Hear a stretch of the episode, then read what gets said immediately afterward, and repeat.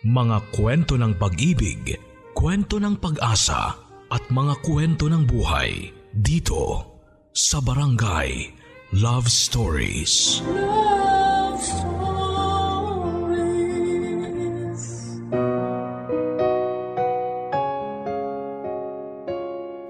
Napaka-unfair ng buhay.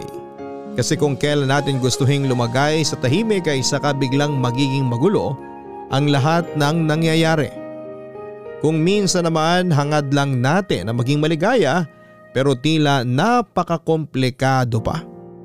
Ganyan ang eksaktong pinagdadaanan ni Desa. Ang ating kabarangay for today na nais mag-share ng kanyang storya. Hindi madaling magpatuloy pagkatapos mong madapa ng paulit-ulit sa buhay. Mapapatanong ka na lamang din sa may kapal kung bakit kanya pinaparusahan. Gayong wala ka namang hinahangad na masama. Tapos ang masakit ay kahit na ilang taong ka nang nagsisi, hindi ka pa rin magawang patahimikan ng iyong nakaraan. Gusto mo na bang makarelate sa kanya? Alamin natin yan sa kwento ng pag-ibig, buhay at pag-asa sa nangungunang Barangay Love Stories. Dear Papa Dudut Una sa lahat ay gusto ko po kayong batiin ng isang manigong bagong taon. Para sa akin ay espesyal ang bawat New Year dahil bagong oportunidad po ang hatid nito. Para sa mga katulad ko na araw-araw ay sinusubukang makalpas sa masalimuot kong nakaraan at maging mabuting tao. Hindi po kasi madaling kalimutan ang mga pinagdaanan ko sa buhay na maaaring para sa iba ay hindi naman totoong nangyari. Kaya nga po naisip kong sumulat sa programa ninyo upang ibahagi ang aking istorya nang sa ganoon ay kapulutan po ito ng aral at inspirasyon ng mga kabarangay natin.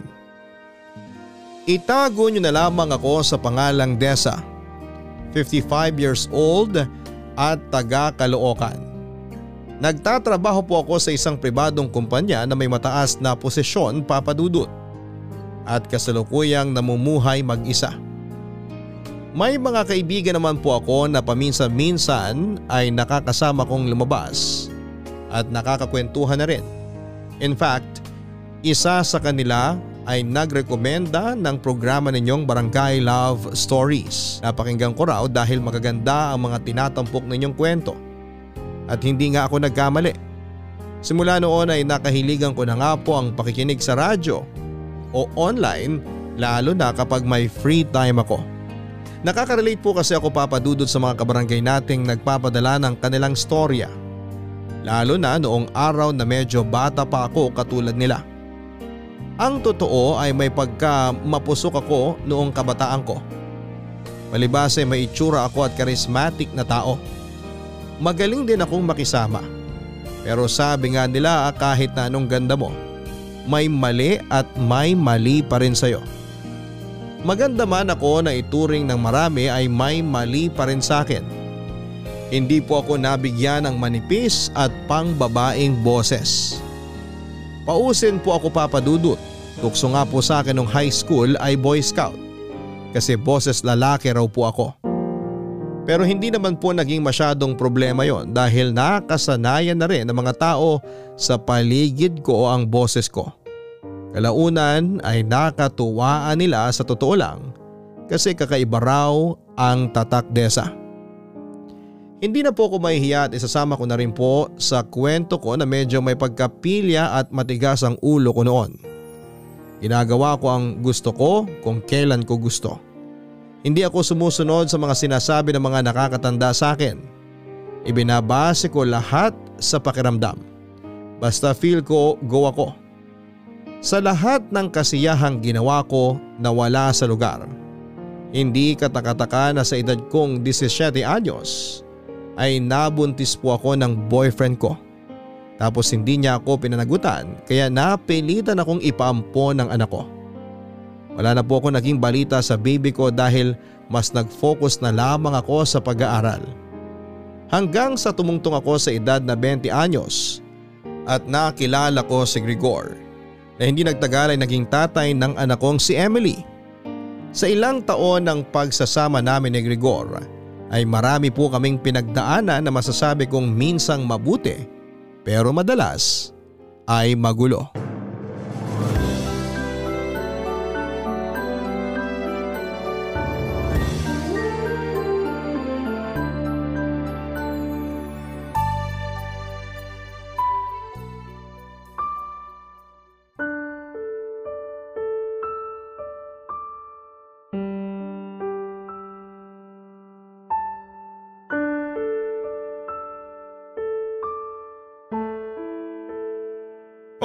Deza, ba't ngayon ka lang dumating? Kanina ka ba dapat nandito sa bahay ah? Gregor, wala ba munang pangungumusta ng araw ko? Ngayon na nga lang tayo nagkita, nagagalit ka kaagad. Pakis nga. Hmm, Doon ka nga, huwag mo nga ako mahalik-halikan. ano ba? Halikan mo ako eh, galing ka sa labas. Amoy uso ka. Ewan ko sa'yo. Bakit ba ganyan ang ugali mo? Ikaw may problema sa ating dalawa. Tinatanong kita kung bakit ngayon ka lang dumating eh, 10 oras na ng gabi. Uwi pa ba yan ng matinong babae? Para sabihin ko sa'yo, matinong babae ako. Wala akong ginagawang masama para ikahiya niyo ni Emily. Kaya wag na wag mo akong pagsasalitaan ng ganyan. Ay, nagkayayaan lang kami ng mga katrabaho ko na lumabas para kumain at magkwentuhan. Peste namang dahilan yan, Desa. Ano bang problema mo, Gregor? Tinatanong mo pa? Di man lang ba pumasok dyan sa kokote mo na naghihintay kami rito ng anak mo sa'yo? Hindi ko naman dala ang kaldero. Saka nag-text ako kay Emily na malilate ako ng uwi. Nag-reply sa akin ng anak mo. Baka di lang niya nasabi sa'yo. Alam mo, ikaw ang tapang mo na sumagot-sagot sa akin porke nagtatrabaho ka. Yan ba gusto mo ipamukha sa akin? Na wala akong trabaho? Napalamunin mo lang ako? Baka nakakalimutan mo. Ako pa rin ang masusunod sa bahay na to. At wala ang karapatang umasta na hindi ka pamilyado. Hoy, hindi ko nakakalimutan na pamilyado akong tao. Saka ngayon lang naman ako sumama sa kanila dahil nga pare-pareho kaming stress sa opisina. Hindi mo ba yun kayang intindihin? Bakit kailangan ipamukha mo sa akin na hindi ako mabuting ina at asawa? Gregor naman. Huwag mo nang palakihin ang issue, pagod ako. Ma! Nandiyan na pala kayo. Kumusta po ang labas niyo ng mga katrabaho mo? Ayos lang anak. Pero itong ama mo, galit na galit sa akin samantalang wala naman akong ginagawang masama. Nagpapakampi ka pa talaga sa anak natin, Desa! Pa, wag po kayong sumigaw. Nagsabi naman po si mama sa akin. Hindi ko lang nabanggit sa inyo kasi nagpapahinga kayo sa kwarto. Dapat kasi hindi ka pumayag. Ano ba akala ng mama mo? Dalaga pa siya? Puro na lang ibang tao inuuna niya. Paano na lang ang responsibilidad niya sa atin? Ano ba kasing mga responsibilidad yon? Ginagawa ko naman ang makakaya ko, Gregor. Nagtatrabaho ako, naglilinis, nagluluto at naglalaba rito sa bahay. Pinagsisilbihan ko kayo ng anak mo, tapos nalagay wala pa pala sa'yo lahat ang ginagawa ko? Hindi pa pala ako responsableng tao? Ay, ayos ka rin talaga eh. Ibang klaseng ugali naman yan. Mabuti pa, matulog na ako. Nawala na ako ng ganang kausapin ka kasi hindi ka maayos kausap. Huwag na huwag mo akong tinatalikuran, Desa! Kinakausap pa kita! Pa, ano bang problema niyo? Pabayaan na lang natin si mama. Pagod siya. Kung buisit kayo sa kung ano, wag niyong ibuntun sa kanya. Bakit kasi nakikialam ka sa usapan namin ng mama mo? Ang ayos-ayos namin bago ka dumating. Hindi po kayo nag-uusap ng maayos pa. Inaaway niyo siya. Tama talaga si mama eh. Lagi kayong galit sa kanya kaya nawawalan siya ng ganang kausap kayo. Kung namimiss niyo si mama, sabihin niyo ng maayos. Hindi yung dinadaan niyo sa pagsusungit. Hindi ako masungit at hindi ko namimiss ang mama mo. Sinasabi ko lang ang dapat niyang gawin kasi baka napapasarap na siya sa pagsama-sama sa mga katrabaho niya na wala namang sariling pamilya. Sige, sabi niyo eh. Matulog na po kayo pa. Baka maiskandalo pa mga kapitbahay natin sa ingay niyo. Manang-mana ka talaga sa nanay mo! Nang magkakilala po kami ni Gregor noong araw ay mabilis kaming nagkapalagayan ng loob. Nang mabuntis niya ako ay tuluyan na akong hindi nakapagtapos sa pag-aaral papadudot. College undergrad lamang po ako noon at dahil sa nangyari ay nagalit sa akin ng husto ang mga magulang ko kaya pinalayas nila ako sa bahay namin. Simula noon ay nagsama na kami ni Gregor sa iisang bubong. High school lang po ang natapos niya kaya napilitan siyang magtrabaho ng gusto para mabuhay niya kami ng anak namin. hanggang sa pinalad siyang makapag-abroad bilang OFW sa isang pabrika sa Taiwan. Ilang taon din po doon si Grigor hanggang sa naaksidente siya doon dahilan para maputulan siya ng isang binti. Kinailangan pong umuwi ni Gregor sa Pilipinas para mas maalagaan ko siya. Pero hindi na po ulit siya nakabalik ulit sa abroad dahil naging sakitin na siya pagka-uwi niya rito. Sa katunayan ay pabalik-balik kami sa ospital noong araw hanggang sa maubos ang perang na ipo namin. That time magkokolehiyo na po ang anak naming si Emily kaya nagkusa na akong mag-apply ng trabaho. Marami po akong pinasok na pwedeng mapagkakakitaan tulad ng pagiging serbedora sa mga restaurant, factory worker, sales lady at kung ano-ano pa. Hanggang sa naipasok po ako ng kaibigan ko sa isang private company na tumatanggap ng college undergraduate. Nagtrabaho ako doon bilang office girl sa finance department hanggang sa nakitaan nila ako ng potensyal. Pinayuhan po nila ako na tapusin ang pag-aaral ko para pwede nila akong i-apply sa regular position. Pero inuna ko po muna na mapatapos sa college si Emily. Kaya nga kahit mababa ang sahod ko noon ay tsinaga ko ang trabaho ko papadudot. Nagdagdag na lamang ako ng ibang mapagkakakitaan tulad ng pagluluto at pagbebenta ng pagkain sa opisina namin. Sa kabila ng pagsisikap ko papadudot para may taguyod ang pamilya namin, madalas pa rin po akong nakakatanggap ng pang-aabusong verbal mula kay Gregor. Pero inisip ko na lamang na baka epekto yon ng mga gamot na iniinom niya at pagka-depress dahil hindi na siya makapagtrabaho katulad ng dati. Hirap po kasing magumpisa si Gregor at hindi rin ganong kabukas ang isipan ng ibang may negosyo na inaaplayan at tumanggap ng may kapansanan. Kaya nga sa abot ng makakaya ko, pinagtiisan ko po ang trato niya sa akin. Pero hindi po lingid sa anak namin ang mga pinagdaraanan ko sa ama niya Papa Dudut. Ma, wala po ba kayong pasok? Malilate na po kayo sa work nyo. Nakalive ako anak. Masama po bang pakiramdam nyo? Sandali, ano po yung nasa gilid ng labi nyo? Pasa po ba yan? Patingin nga po ma.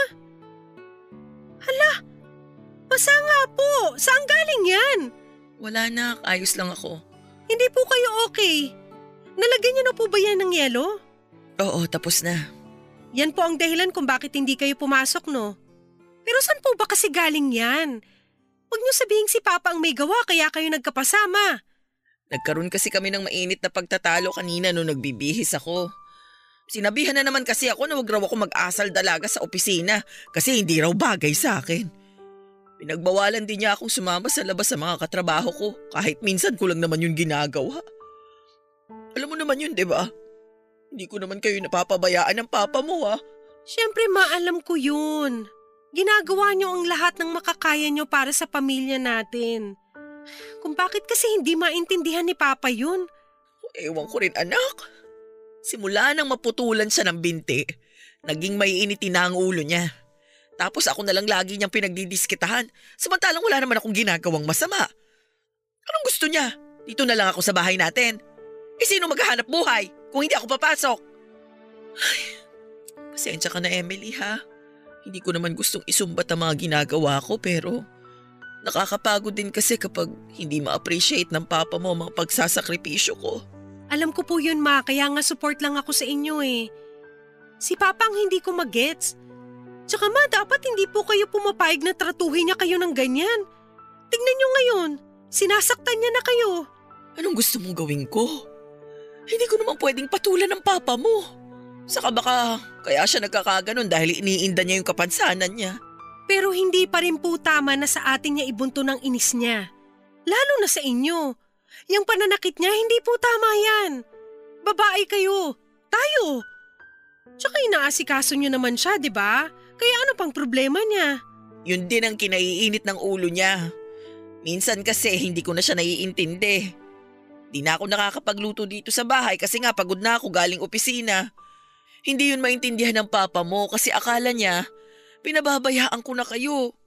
Na nawiwili ako sa kakasama sa mga katrabaho ko na di hamak na mas bata raw sa akin at hindi pamilyado.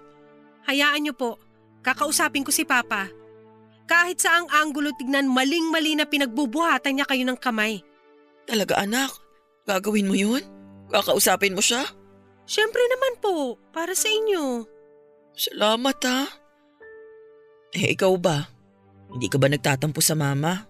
Bakit naman po ako magtatampo? Sabi ko nga po, gets ko kayo. Sobrang bilib nga ako sa inyo, ma eh. Ang dami niyo ng sinakripisyo para sa pamilya natin. Ang hirap kaya maging nanay tapos nagtatrabaho pa. Naku, maraming salamat ulit anak. Napagaan ng mga sinabi mong nararamdaman ko. Ayan, naiiyak tuloy ako. Ano ba kayo, ma? Huwag kayong umiyak. Tsaka pamilya tayo. Dapat ang pamilya nagtutulungan, hindi nagbabangayan.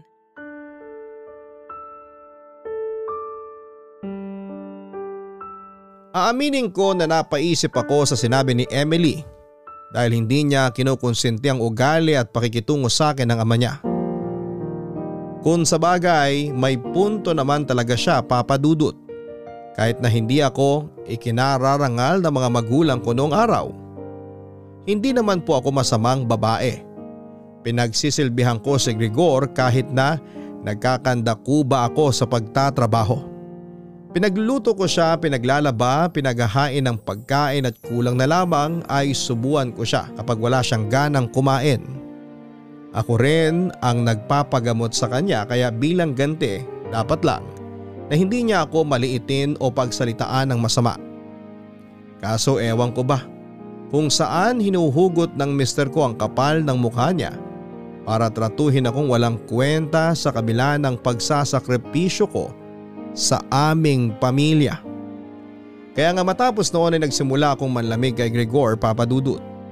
Oo inaasikaso ko pa rin siya pero madalas labas na sa ilong ang mga ginagawa ko. Ibig sabihin hindi na po bukal sa puso ko. Napaglingkuran siya kahit na siya pa mismo ang asawa ko. Ganon yata talaga kapag napapagod ang puso na umunawa.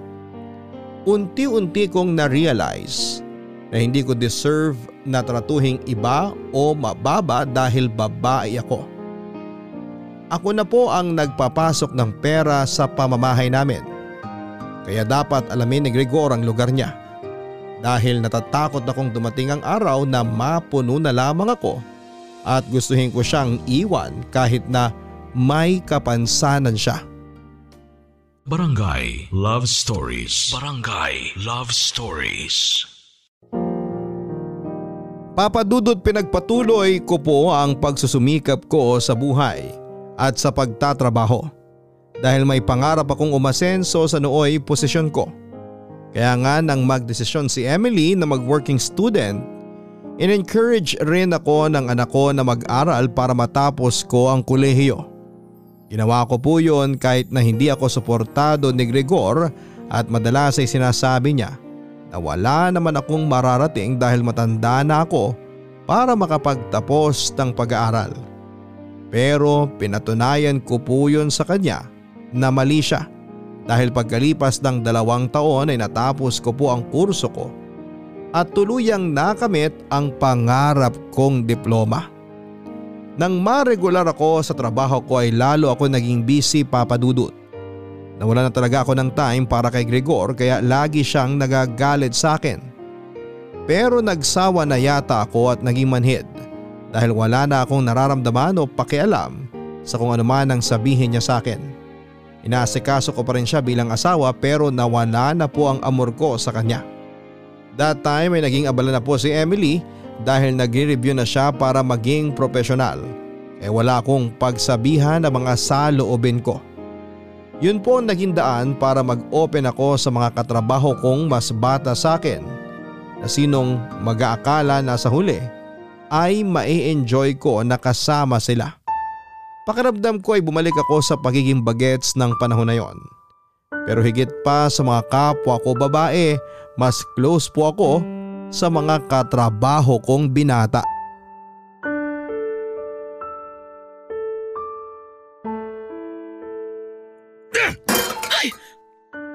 naman, Gregor? Bakit mo ba pinagahahagi sa mga kaldero at kaserola?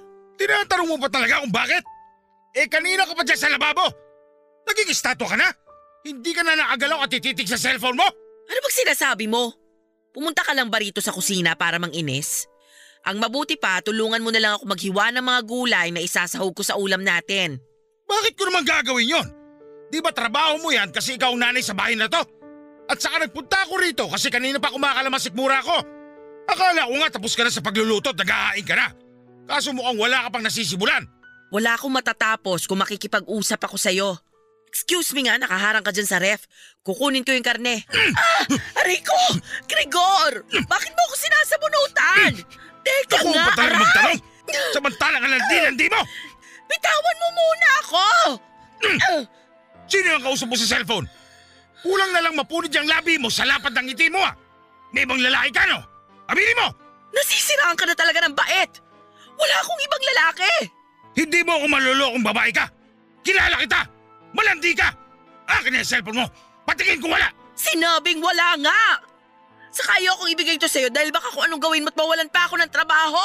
Kita mo na! May tinatago ka sa akin! Wala akong tinatago sa'yo. Pwede ba? Kung praning ka sa buhay mo kasi wala kang magawa dito sa bahay, pwes, wag mo akong idamay! Alam mo kaunti na lang malapit na akong mapuno sa'yo, Gregory. Napakabastos mo!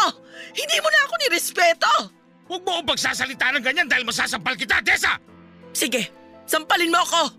O yan, pinagduduldulan ko na yung mukha ko sa'yo. Saktan mo ako! Sabunutan mo pa! Di ba diyan ka naman magaling? Ang kapal ng mukha mo, Gregor! Napakawalang utang na loob mo! Na hindi mo na nga ma-appreciate ang pagsasakripisyo ko sa pamilya natin. Ganyan mo pa akong tratuhin ako at pagdududahan pa. Sa palagay mo, kung totoo ang nanlalalaki ako, nandito pa ba ako sa bahay? Kasi kung totoo yun, sana matagal na kitang nilayasan dahil buwisit ka sa buhay ko! Huwag mo akong masumbat-sumbatan ng ganyan dahil wala kang karapatan! Dahil ikaw pa rin ang padre de pamilya? Ikaw ang haligi ng tahanan? Alam ko na yung mga linyahan mo. Pero baka nakakalimutan mo kung sino sa ating dalawa ang nagpapasok ng pera sa pamamahay na to. Ako, Gregor. Kaya wala kang karapatang saktan ako. Insultuhin at pagsabihan ng malandi. Kung may lakas ka pa para saktan ako, bakit di ka kaya maghanap ng trabaho? Para naman may ambag ka rito sa bahay. Tumigil ka na, Tessa! Namumuro ka na sa akin! Nakakawalang gana kang asikasuhin na hindi ka marunong magpasalamat. O ayan, ikaw ang magluto ng pagkain mong buwisit ka! Tessa! Bumalik ka rito, babae ka! Hindi pa tayo tapos mag-usap! Kausapin mo yung ref! Baka sakaling magkaintindihan kayo! Nakakawalang gana kang kausap! Puro ka dabog at sigaw! Kapal ng mukha mo! Kahit na sinabi kong wala akong ibang lalaki ay hindi naman po ako ipokritang babae papadudot para baliwalain ang sentimiento ni Gregor. Pero aaminin kong guilty ako dahil nagsisimula na akong humanga sa isang lalaki na kaopisina ko pero di hamak na mas bata sa akin. Hindi ko na lamang po siya papangalanan dahil agad ko rin pong sinawayang sarili ko bago pa tuluyang lumalim ang pagkagusto ko sa kanya. Takot po ako sa karma at hindi ko po magagawang pagtaksilan si Gregor kahit na nanlalamig na ako sa kanya papadudot. Simula noon ay mas tinuong ko na lamang ang sarili ko sa trabaho hanggang sa nakamit ko ang promotion na pinaka-aasam ko. Masayang masaya po ako papadudot dahil pakiramdam ko may napatunayan na ako sa sarili ko. Idagdag nyo pa na nakapasa si Emily sa licensure exam para maging guro kaya naman doble po ang saya ng aming pamilya. Kaya lang lahat ng bagay na masaya kadalasan ay may kapalit na matinding kalungkutan. Yun po ay matapos lumala ang pagkakasakit ni Gregor papadudot. Lingid sa kaalaman namin na patagupo palang umiinom ng alak ang mister ko dahilan para humina ang sistema niya at napalala pa nito ang komplikasyon niya sa diabetes. Hanggang sa dumating ang araw papadudot na kinakatakutan namin. Yon ay nang biglang inatake sa puso si Gregor. Dead on arrival siya sa ospital. Kaya ganoon na lamang ang hinagpis namin ni Emily. Kahit sabihin ng iba na namatay na ang pagmamahal ko sa kanya, ay asawa ko pa rin siya at siya pa rin ang tatay ng anak ko o papadudot. Kaya nga ganoon na lamang ang pagluluksa naming magina matapos kaming iwanan ni Gregor. Hindi ko rin po maikakaila na nagigilty ako dahil sa trato ko sa kanya. Yung bang hindi ko na nasulit ang mga nalalabing araw niya sa mundo dahil mas inuna kong intindihin ang emosyon ko. Hindi ko po kayang i-handle ang nararamdaman kong lungkot at konsensya. Kaya nga pagkatapos mainibing ng mister ko ay inopen ko ang damdamin ko kay Emily para naman mapanatag ako kahit papaano.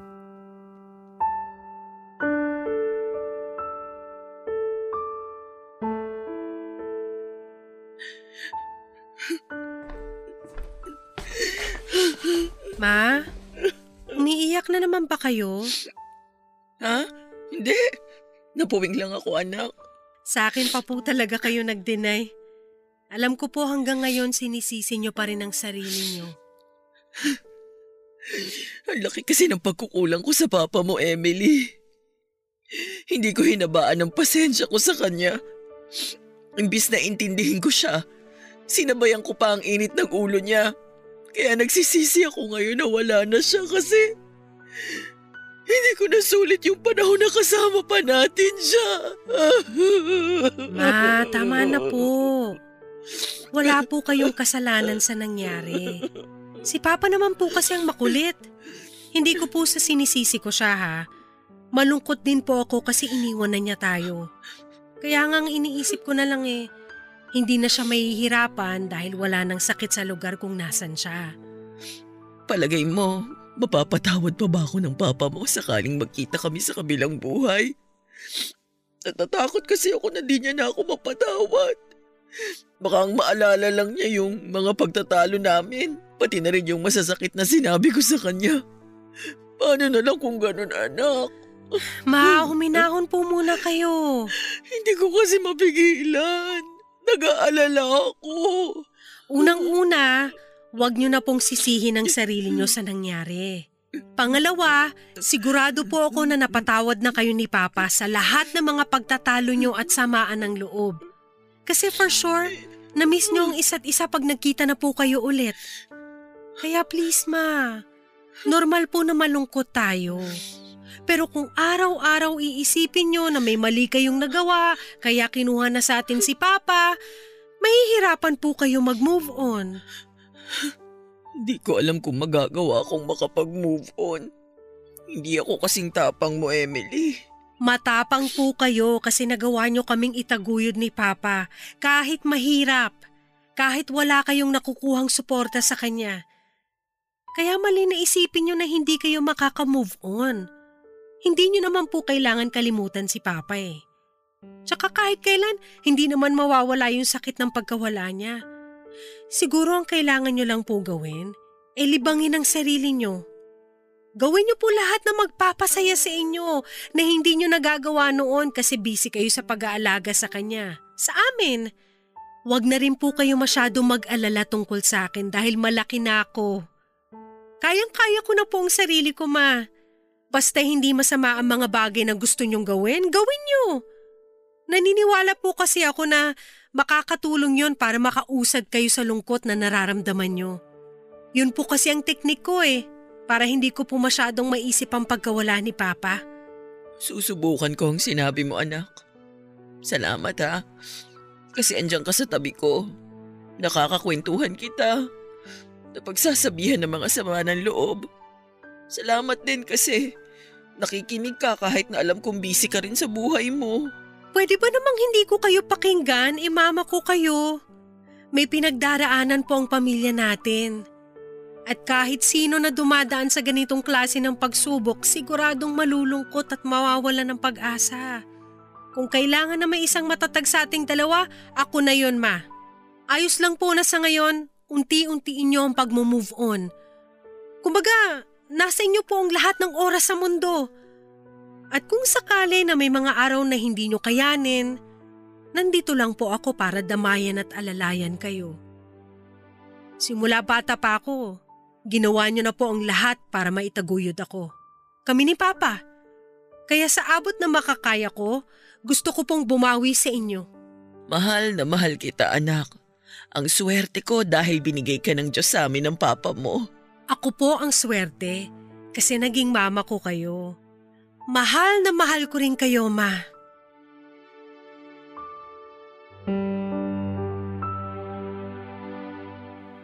Sa lahat ng pangit na nangyari sa buhay ko, si Emily ang pinakamagandang regalo na ibinigay sa akin ng Diyos. Malayong malayo siya sa ugali ng ama niya dahil mabait at maunawain ang anak ko, Papa Dudut. Proud po ako bilang nanay niya dahil napalaki ko siyang maayos. Kumbaga ay napaka-strong ng mindset niya. Mature at optimistic kaya sinubukan ko pong gayahin ang katangiang yon ng anak ko para makausad ako sa buhay. Araw-araw kong pinapaalala sa sarili ko na hindi ako naging masamang asawa kay Gregor noong nabubuhay pa siya. Alam ko sa sarili ko na ginawa ko ang makakaya ko para pagsilbihan siya. Bagaman dumating ako sa punto na napagod ako, hindi naman ako huminto sa tungkulin ko sa mister ko. Yung mabuting motibasyon at self-talk po ang nagpalaya sa lahat ng mabigat na damdamin sa puso ko at naging dahilan para tuluyan ako makamove on sa buhay ko papadudot. Ang sarap po palang gumising sa umaga na wala na ang dinadala kong konsensya sa dibdib ko tungkol sa kung anong klaseng asawa ko kay Gregor. Ang saya na sa wakas ay napapalaya ko na siya sa isipan ko at natatanggap ko na iniwan na niya kami at hinding hindi na siya babalik sa pamilya namin papadudot. Magkaganon pa man ay hindi yon magiging hadlang para magpatuloy kami sa buhay ni Emily bilang pamilya kahit na hindi na kami buo tulad ng dati. Barangay Love Stories. Barangay Love Stories. Papadudot mabilis po na nagdaan ng isang taon. Hindi na lamang namin namalayan ni Emily na nalagpasan namin ang mabigat na mga buwan ng pagkawala ni Gregor. At kahit masasabi ko na nasa maayos na kaming disposisyon sa buhay, ay hindi pa rin naman namin tuluyang kinalimutan ang dati kong asawa. Lagi po naming dinadalaw ni Emily ang puntod ni Gregor lalo na kapag may mga mahalagang okasyon. Kung hindi ko naman po kasama ang anak ko ay pumupunta po ako mag-isa sa sementeryo para kausapin ang namayapa kong mister. Madalas kung ano-ano na lamang ang sinasabi ko sa kanya tulad ng mga nangyari sa araw ko o kung minsan ay random thoughts lang tungkol sa napanood ko sa TV o nakita sa social media. Nang mga panahong yon dahil sa pagiging busy ni Emily sa trabaho, madalas na pakiramdam ko ay mag-isa ko. Wala naman pong kaso yon dahil kaya ko namang asikasuhin ang sarili ko pero may pagkakataon na hindi ko mapigilang isipin na what if hindi maagang nawala sa amin si Gregor o hindi siya nagkaroon ng kapansana na dahilan ng pagbabago ng ugali niya. Sana magkasama pa rin kami at magkakwentuhan. Longing at pananabik. Yan po siguro ang eksaktong terminolohiya sa feelings ko doon bagaman sigurado ako na hindi ako naghahanap ng karelasyon. Personal choice ko po na hindi ako magkaroon ng relasyon kahit pwede naman dahil nga patay na ang mister ko. Pero nagbago po ang lahat ng isang araw. Nagsabi si Emily na may nanliligaw sa kanya.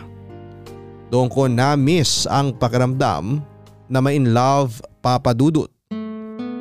Hindi nagtagal ay naging boyfriend na nga ng anak ko ang manliligaw niyang si Robert at gusto raw niya itong makilala ko ng personal. Nice to finally meet you po tita. Marami pong magagandang bagay na naikwento si Emily tungkol sa inyo. Ah, talaga? Nakakahiya naman. Ma, bakit naman po kayo mahihiya? Kayo talaga. Siyempre, proud po ako sa inyo kaya lagi ko kayong bukang bibig kay Robert. Ayan tuloy. Excited na siya makilala kayo kaya dinala ko na po siya rito ngayon. Uy baby, binuking mo naman ako. Ayos lang yun. Si mama naman yan. Excited na rin akong makilala ka, Robert. Natutuwa ako dahil sa wakas may sinama na ring lalaki si Emily para ipakilala sa akin. Ang tagal ko ring hinintay magka-boyfriend ng anak kong yan eh. Matapos kasing graduate niyan, puro na trabahong inatupag. Sabi ko naman sa inyo, ma, di ba? Isang araw, may ipapakilala na rin po ako sa inyong lalaki. At si Robert yun. Kayong dalawa talaga? Ang sweet-sweet nyo. In love na in love kayo. Ganun nga po. Mahal na mahal ko po si Emily. At pangako tita, hindi hindi ko po sasaktan ng anak nyo. Safe na safe po siya sa akin. Aba, dapat lang. Kasi kapag niloko mo ang anak ko, mata mo lang ang walang latay sa akin. Tandaan mo yan, Robert. Opo tita, promise po. Aalagaan, iingatan at mamahalin ko po si Emily. Mabuti na yung nagkakaintindihan tayo. Ma, parang tinakot niyo naman po si Robert. Ayos ka lang ba, baby? Oo naman. Saka hindi ako natakot no. Ah, siguro, kaunti. O paano? Maiwan ko muna kayo sandali ha. Maghahanda lang ako ng merienda natin sa kusina. Tatawagin ko na lang kayo kapag nakahain na. Ah, sige po tita. Salamat po. O, di ba? Anong masasabi mo sa mama ko? Ang cool niya tapos ang bait pa, no?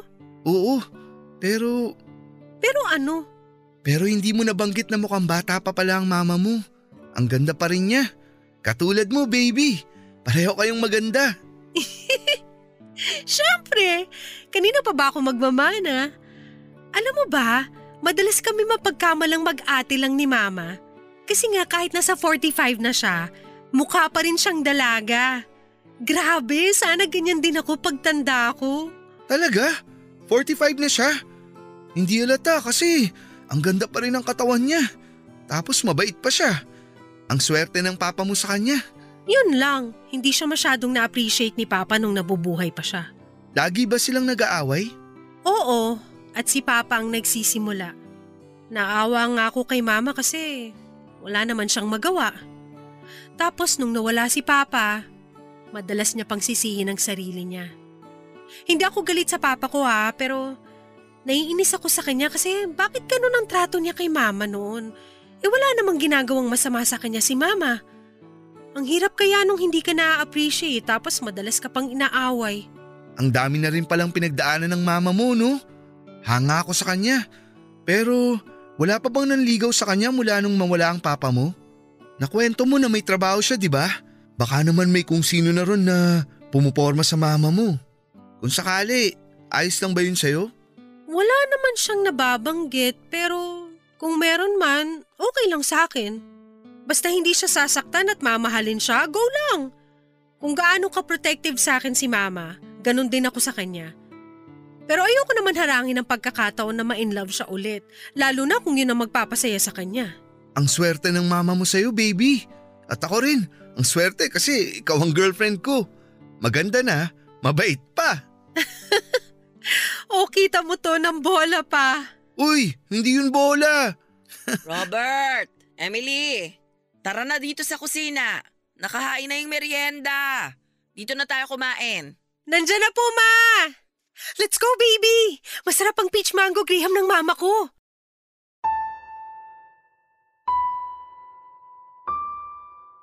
Nung unang beses na makita ko si Robert ay may naramdaman akong kung anong damdamin sa kaibuturan ng puso ko papadudot. Sobrang saya ko at gaan ang kalooban ko nang magtama ang paningin namin ng binatang nakabihag sa puso ng anak ko. At nang kamayan niya ako ay may kung anong enerhiya ang dumaloy sa mga balat namin dahilan para panindigan ako ng balahibo. Ewan ko pero hindi na po maalis ang ngiti sa labi ko ng araw na yon. Mas matanda lang ng ilang taon si Robert sa anak ko at nagtatrabaho siya sa isang private company bilang IT personnel. Gwapo si Robert Papadudut. Matangos ang ilong, makinis ang balat, matikas ang tindig at may magandang mga mata. Bagay na bagay sila ni Emily dahil maganda po ang anak ko. Sino pa ba ang pagmamanahan niya kundi ako na mama niya hindi ba? Bukod doon ay magalang din si Robert. Hindi niya nakalimutang magmano sa akin noong unang beses na dinala siya ng anak ko sa bahay. Inalikan din niya ako sa pisngi bago siya noon umalis. At hindi po yun nagbago kahit na noong mga sumunod na araw ng pagpunta niya sa bahay namin. Kaya nga feeling safe po ako sa presensya niya papadudot. Until dumating yung kinakatakutan kong realization na hindi na lang simpleng paghanga ang nararamdaman ko sa boyfriend ng anak ko, kundi matinding pagkagusto na po. Bilang mama ni Emily ay sinubukan kong patayin ang damdaming yon sa loob ko dahil ayokong masaktan ang anak ko. Bukod doon ay isang kabaliwan na magkagusto ako kay Robert dahil sa mga edad namin papadudot. Kaya nga sinubukan ko siyang layuan sa paraang akala ko ay hindi niya mahahalata at mararamdaman. Pero mali ako dahil isang araw nang muli siyang sinama ng anak ko sa bahay namin dahil birthday ko ay kinumpronta niya ako. Tinanong niya kung bakit iniiwasan ko siya. Wala ko nagawa kundi ang sabihin sa kanya ang totoo at nang aminin niya na attracted din siya sa akin ay magkahalong tuwa at lungkot ang naramdaman ko. Tuwa dahil noon lang ulit ako nakaramdam ng kilig matapos mawala ni Gregor at lungkot dahil alam kong hindi kami pwede. Nang araw na yon ay nilinaw ko kay Robert nakalimutan na lang namin ang feelings namin sa isa't isa dahil magkakasala kami at masasaktan namin si Emily. Pero naging mahina kami pareho papadudot. Nadala pa rin kami ng mga emosyon namin Lalo na nga noong nagsimula kaming mag-usap ng patago online. Desa, ang ganda mo talaga. Ang sarap mong halik-halikan. Robert, sandali. Oh, bakit? Ayaw mo ba? Hindi naman, pero tama ba tong ginagawa natin? Tinatraidor natin si Emily. Hindi ko alam pero isa lang ang sigurado. Gusto kita. Gusto mo rin naman ako, di ba? Oo, pero mali pa rin to. Nag-uusap tayo ng patago. Nagkikita ng patago. Kahit sa ang anggulo tignan, niloloko natin pareho ang anak ko. At bilang nanay niya, ano na lang ang magiging reaksyon ni Emily pag nalaman niya ang kabaliwan na to? Kaya nga hindi niya malalaman. Hindi natin sasabihin. Huwag ka nang mag-alala tungkol sa bagay na yun, Desa. Saka, pareho naman natin tong ginusto, di ba? Huwag mong sabihin sa akin na pumunta ka rito sa motel para makipagkita sa akin tapos labag pala sa loob mo. Siyempre hindi. Pumunta ako rito dahil gusto ko makipagkita sa'yo. Matagal ka nang di dumadalaw sa bahay namin. Hindi ka na sumasama kay Emily kasi raw masyado kang busy sa trabaho. Yun nga ang isa pa naming pinagtatalunan. Wala na siyang oras sa akin dahil napaka-workaholic ng anak mo. Tapos ikaw din minsan, hindi kita makontak. Keso Madalas nagbababad ka rin sa trabaho mo sa opisina. Baka naman may iba ka nang natitipuan dun ha. Baka naman pinagpalit mo na ako. Kaya bihira ka na lang magkapanahon sa akin. Sira. Walang katulad mo sa office namin. Kaya bakit kita ipagpapalit? Busy lang talaga ako kasi ang daming trabaho at mga meeting. Pasensya ka na kung akala mo nawalan ako ng time sa'yo. O sige, patatawarin kita pero sa isang kondisyon. Ha? Anong kondisyon? Bakit parang bigla naman akong kinabahan? Bakit ka naman kakabahan? Di naman to mahirap. At panigurado masasarapan ka. Sabihin mo na kasi. Para hindi na ako magtampo, pumayag ka na may mangyari sa atin. Promise, paliligayahin kita, Desa. Robert. Bakit? Sigurado naman ako na gusto mo rin. Hindi ka ba nasasabik na may lalaki na magpapaligaya sa'yo? Ang tagal na rin simula nung huling beses kang niromansa ng namatay mong asawa. Madalas pa kayong mag-away, kaya panigurado hindi kanya magawang halikan man lang. Tama ka. Lagi kami noong nagtatalo. Mula nang madisgrasya siya sa Taiwan at maputulan ng binti, naging maiiniti na ang ulo niya. Hindi na rin siya ganong nagpupursige sa buhay dahil nga sa nararamdaman niyang sakit. Kaya lang, ang kinaiinis ko, sa akin niya binubunto ng galit niya sa nangyari sa kanya na para bang ginusto ko yun o kasalanan ko lahat yun. Maswerte siya dahil hindi mo siya iniwalayan. Kasi kung ako ang nasa posisyon mo, baka iniwan ko na ang ganong klase ng tao. Napakawalang utang na loob. Hindi ko kayang gawin yon dahil siya pa rin ang asawa ko. Siya pa rin ang papa ni Emily at ayokong masira ang pamilya namin. Kahit kapalit nun, ay kamuntik na akong masiraan ng bait. At kahit noong mamatay siya, sinisi ko ng husto ang sarili ko kasi pakiramdam ko, nagkulang ako sa kanya. Mabuti na lang pinarealize sa akin ng anak ko na wala akong kasalanan. Na naging sapat ang pagmamahal at pag-aalaga ko kay Gregor bilang asawa niya. Naniniwala naman ako na sapat ka. At kahit kailan, hindi ka nagkulang, Desa. Kaya nga, hindi ko na lang namalayan, nahulog na ako sa'yo. So paano? Pwede na ba? Pangako, hindi ka magsisisi. Sisiguruhin kong mag enjoy ka. Robert! Shh! Hayaan mo ako na paligayahin ka. Dahil deserve mo yun, Desa.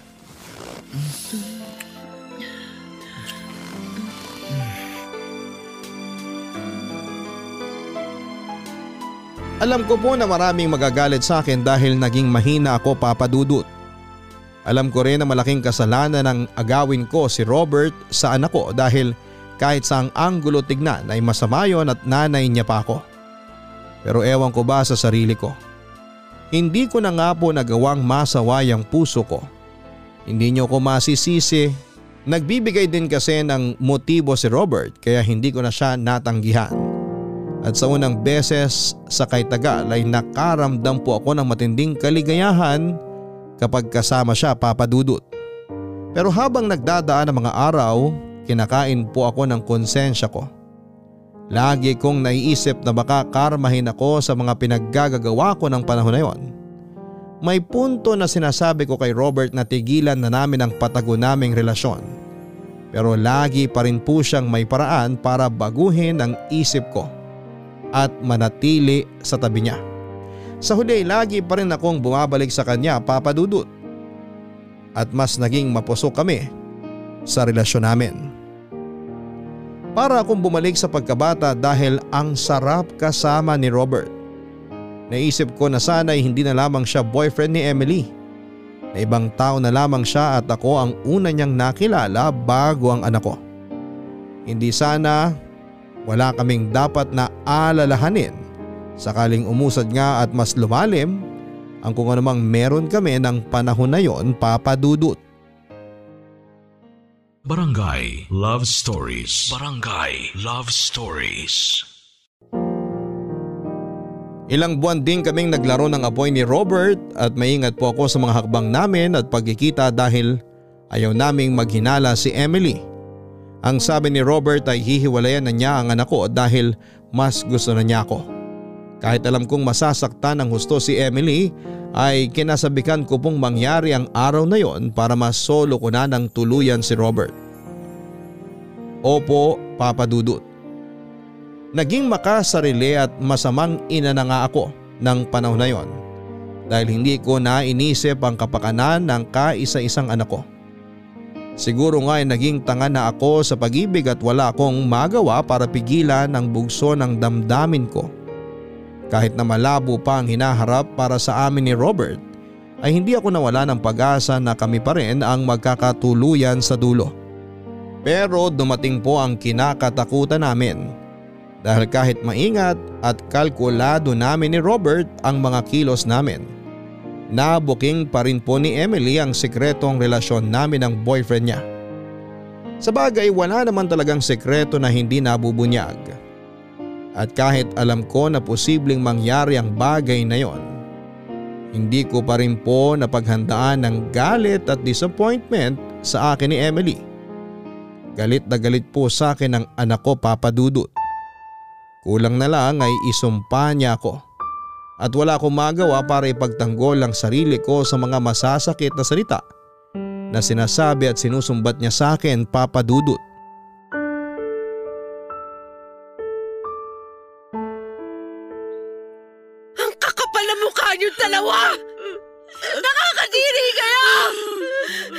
Anak, please, pakinggan mo muna kami. Oo nga, Emily. Huwag ka naman ganyan. Ano wag ka naman ganyan pinagsasasabi mo? Dapat ba hindi ako ganito mag-react? Kahit na nahuli ko kayo ng mama ko na naghahalikan dito pa mismo sa pamamahay namin? Anong gusto niyo? Magtatalon ako sa tuwa? Ha? Dahil niloloko niyo ako? Hindi naman sa ganon, pero... Pero ano ma? Ano bang gusto mong isipin ko? Eh harap-harapan mo nang inaha sa akin ang boyfriend ko! Napakalandi mo! Uy! Emily! Bitawan mo ang mama mo! Ano ka ba? Baka nakakalimutan mo! Nanay mo pa rin siya! Nanay ko nga siya pero napakawalang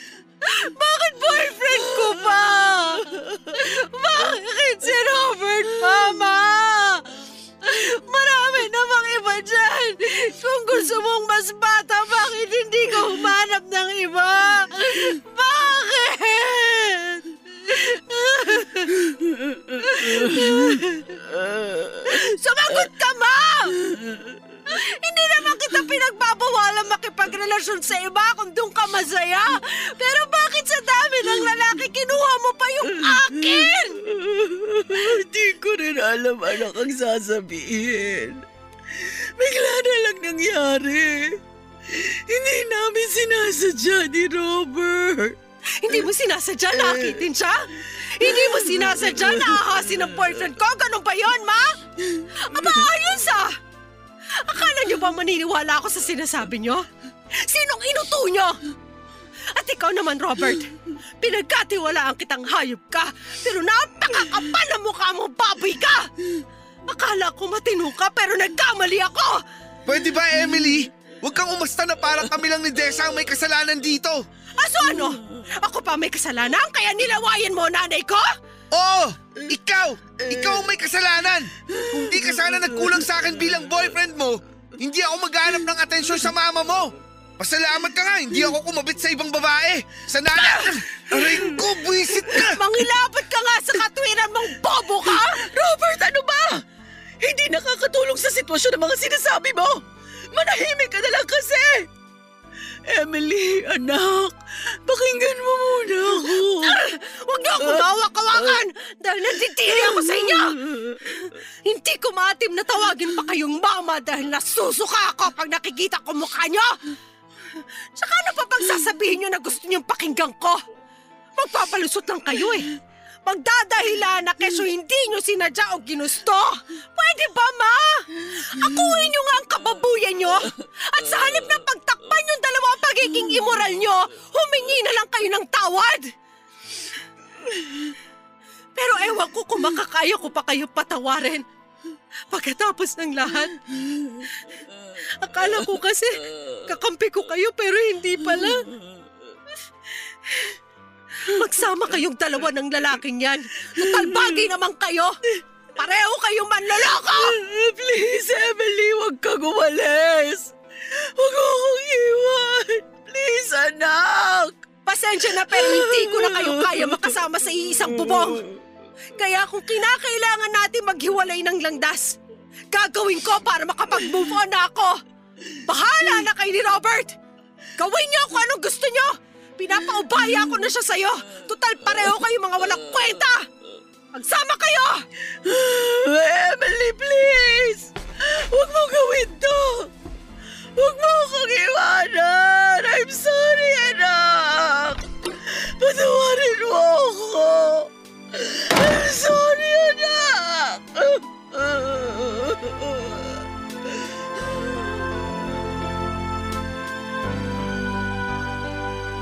Hiyang-hiya po ako kay Emily.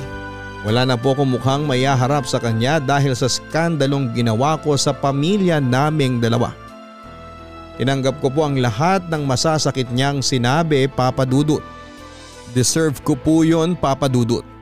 Alam ko sa sarili ko na hindi ko malilinis ang pangalan ko kahit na ano pang dahilan ko. Naging masamang babae ako at ina sa anak ko kaya sinumpa niya ako ng husto at nilayasan ng araw ding yon papadudot. At kahit na anong pagmamakaawa ko na huwag niya akong iwanan ay hindi po siya naawa sa akin katulad ng hindi rin ako naawa ng suluting ko sa kanya ang boyfriend niya. Doon ko po naramdaman na ayaw ko na talagang magkaroon ng ugnayan kay Robert kahit na matapos niya akong piliin. Opo ako ang pinili ni Robert imbis na ang anak ko. Dahil nga mas mahal niya ako. Gusto ko pong matuwa pero hindi ko magawa dahil alam kong nakapanakit kami ng damdamin. Kaya nga pinagtabuyan ko noon si Robert sa pamamahay ko at iniwasan siya. Ilang araw ko ring sinubukang mag-reach out sa anak ko pero bigo akong mahanap ang kinakaroonan niya. Ura-urada rin kasi siyang nag-resign sa eskwelahan na pinagtatrabahuhan niya at walang nakakaalam kung saan siya pumunta. Sobrang sakit po talaga na bigla na lamang akong iniwan ni Emily. Kaya nga muli ay kusa kong tinanggap ang kalinga ni Robert. Na ng panahon na yon ay hindi naman ako sinukuan at nanatili pa rin sa tabi ko kahit na sinabi ko nang lumayo na siya sa akin. Opo naging opisyal kaming magkasintahan ni Robert at tumagal ng tatlong buwan ang aming relasyon bago kami kapwa may nadiskubre sa isa't isa. Bagay na hindi namin inaasahan at hustong ikinabigla. Kumusta pala ang parents mo? Bakit parang wala ka na ikukwento masyado tungkol sa kanila? Hindi ba talaga kayo close?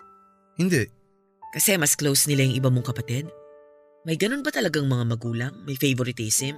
Meron. Alam ko hindi mo siya naranasan. Kasi isa lang naman ang anak mo pero ako ang patunay na merong mga anak na hindi paborito ng mga magulang nila. Laging kakarampot na atensyon lang ang binibigay nila sa akin. Pero ayos lang naman dahil sanay na ako. Nung lumaki ako, mas madali kong nagagawa ang gusto ko dahil hindi nila ako pinakikialaman. Di tulad sa mga kapatid ko na lagi silang may pake. Pero di ko naman sila masisisi kung bakit hindi nila ako masyadong gusto. Kasi sampid lang ako sa pamilya nila. Sampid? Anong ibig mong sabihin? Ampon lang ako, Desa. Iniwan lang ako doon ng dati nilang katulong na umuwi raw ng probinsya. Tapos di na bumalik. Hinanap ko yung katulong nilang yun. Para itanong kung siya ba ang nanay ko pero sabi niya ibinigay lang daw ako sa kanya ng kaibigan niyang babae. Kasi hindi na ako nito kayang alagaan. Hinanap mo rin ba yung kaibigang babae na sinasabi niya? Oo, at nahanap ko rin siya. Akala ko siya rin ang totoong nanay ko. Pero sabi niya hindi raw ako nang galing sa kanya. Sa totoo lang, nakakawalang gana. Kasi kung sino man ang tunay kong nanay, napakawalang hiya naman niya para ipamigay ako na parang aso nung baby pa lang ako. Simula nun, hindi na ako nagka-interest na hanapin ang babaeng yun. Dahil tinuring ko na siyang patay. Bakit? May problema ba? Nako, kung nalulungkot ka sa kwento ng buhay ko, sinasabi ko sa'yo, ayos lang. Nakamove on na ako. Wala na akong pakialam sa tunay kong nanay at gusto ko na lang na makalimutan ko siya. Pero nanay mo pa rin siya. Paano kung may malalim pala siyang dahilan kung bakit kanya kinailangang ipaampun nung araw? Paano kung hinahanap ka rin pala niya? Ayaw mo na ba talaga siyang makita? Wala na siyang mapapala sa akin at wala na rin akong kailangan sa kanya. Saka kapal naman ang mukha niyang bumalik sa buhay ko kahit wala naman siyang ambag sa pagpapalaki niya sa akin. Hindi ko na kailangang marinig ang mga rason niya dahil hindi na rin nun mababago ang katotohanan na pinamigay niya ako nung baby pa lang ako. Sana hindi na lang niya ako sinilang. Sana pinatay na lang niya ako nung nasa tiyan niya pa lang ako. Huwag ka namang magsalita ng ganyan. Kung ayaw mo nang bigyan ng chance ang nanay mo na bumalik sa buhay mo, desisyon mo yan.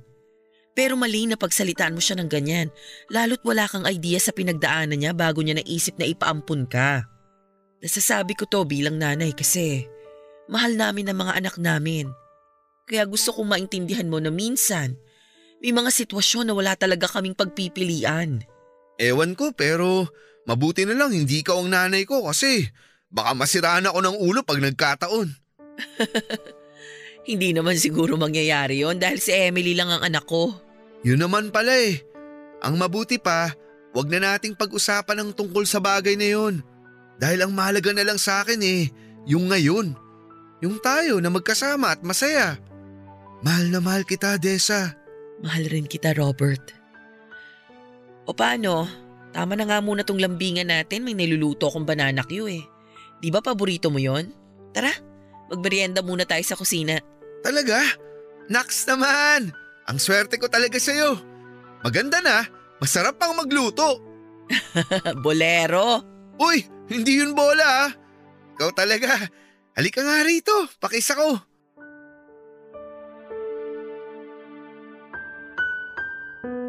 Tawagin niyo na po ako sa lahat ng mga katawagang gusto nyo dahil sa pagiging masamang ina ko kay Emily. Matapos kong pabalikin sa buhay ko si Robert ng panahon na yon papadudot. Pero wala na po akong nagawa dahil alam kong hindi ko kayang harapin ang buhay ng mag-isa. Pero sigurado nga lahat ng bagay na tinanim mo ng hindi mabuti ay hindi rin mabuti ang aanihin mo sa huli. Yun po kasi ang napatunayan ko dahil matapos i-open up sa akin ni Robert ang tungkol sa pagiging ampun niya sa mga magulang na kinamulatan niya. Hindi na po yon naalis sa isipan ko. Nagkaroon po ako ng agam-agam na baka siya na ang anak ko na pinaampong ko noong araw tapos ay muli kaming pinagtagpo ng kapalaran sa isang magulong sitwasyon dahil kinarma na kami matapos naming lokohin si Emily. Kaya nga lingid sa kalaman ni Robert ay nag-loan ako ng malaki sa pinagtatrabahuhan ko dahil desperada na akong malaman ang katotohanan. Lumapit din ako sa iba't ibang financial institution na nagbibigay ng personal loan. Mistula akong kawawa na nilapitan lahat ng pwedeng utangan. Malikom lamang ang sapat na pera para sa naiisip kong proseso na magbibigay ng kapayapaan sa aking puso. Itinuloy ko ang paghahanap ko ng kasagutan kaya ginamit ko lahat ng perang nautang ko para magpa-DNA test. Madali at hindi napuna ni Robert na nakuhaan ko siya ng sample. Naalala ko pa yung pakiramdam ng mga araw na taimtim akong nagdarasal at naghihintay sa paglabas ng resulta. Nanginginig at halos hindi ako makakain sa kakaisip. Halos mawala ako sa ulirat sa kung ano ang kalalabasan ng lahat at sa wakas ay natanggap ko na ang sobre na naglalaman ng kasagutan sa aking mga katanungan at base sa resulta ng DNA papadudot. Anak ko po ang lalaking karelasyon ko.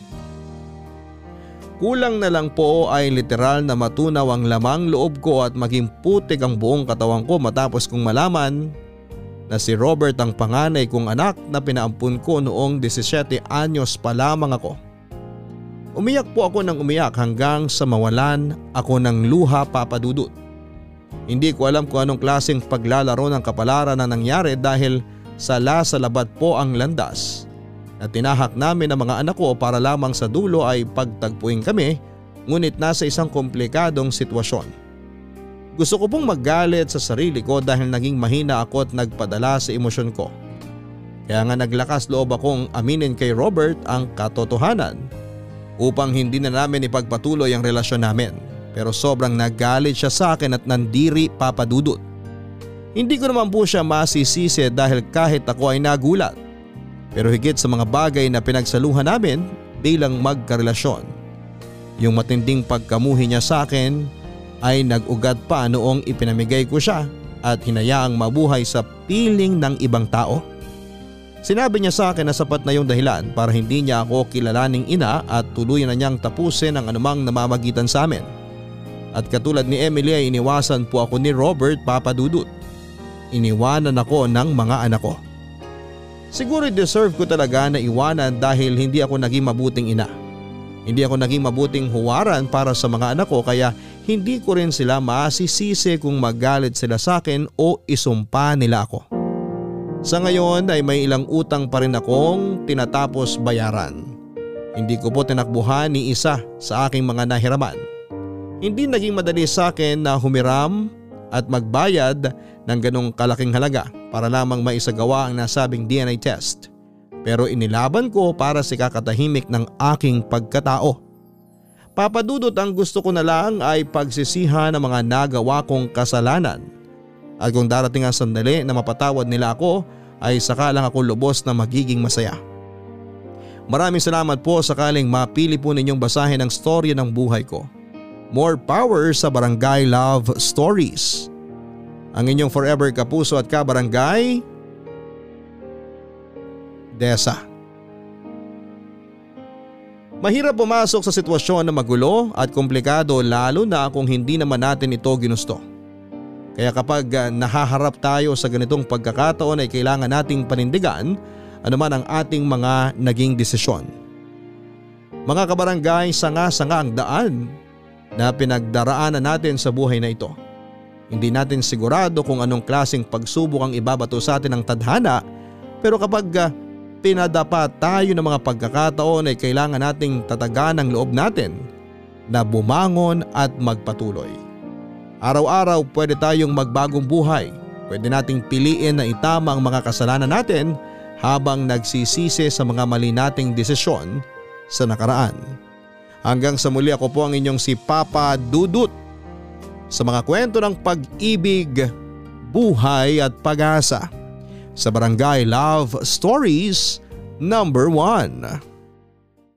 Mga kwento ng pag-ibig, kwento ng pag-asa at mga kwento ng buhay dito sa Barangay Love Stories. Love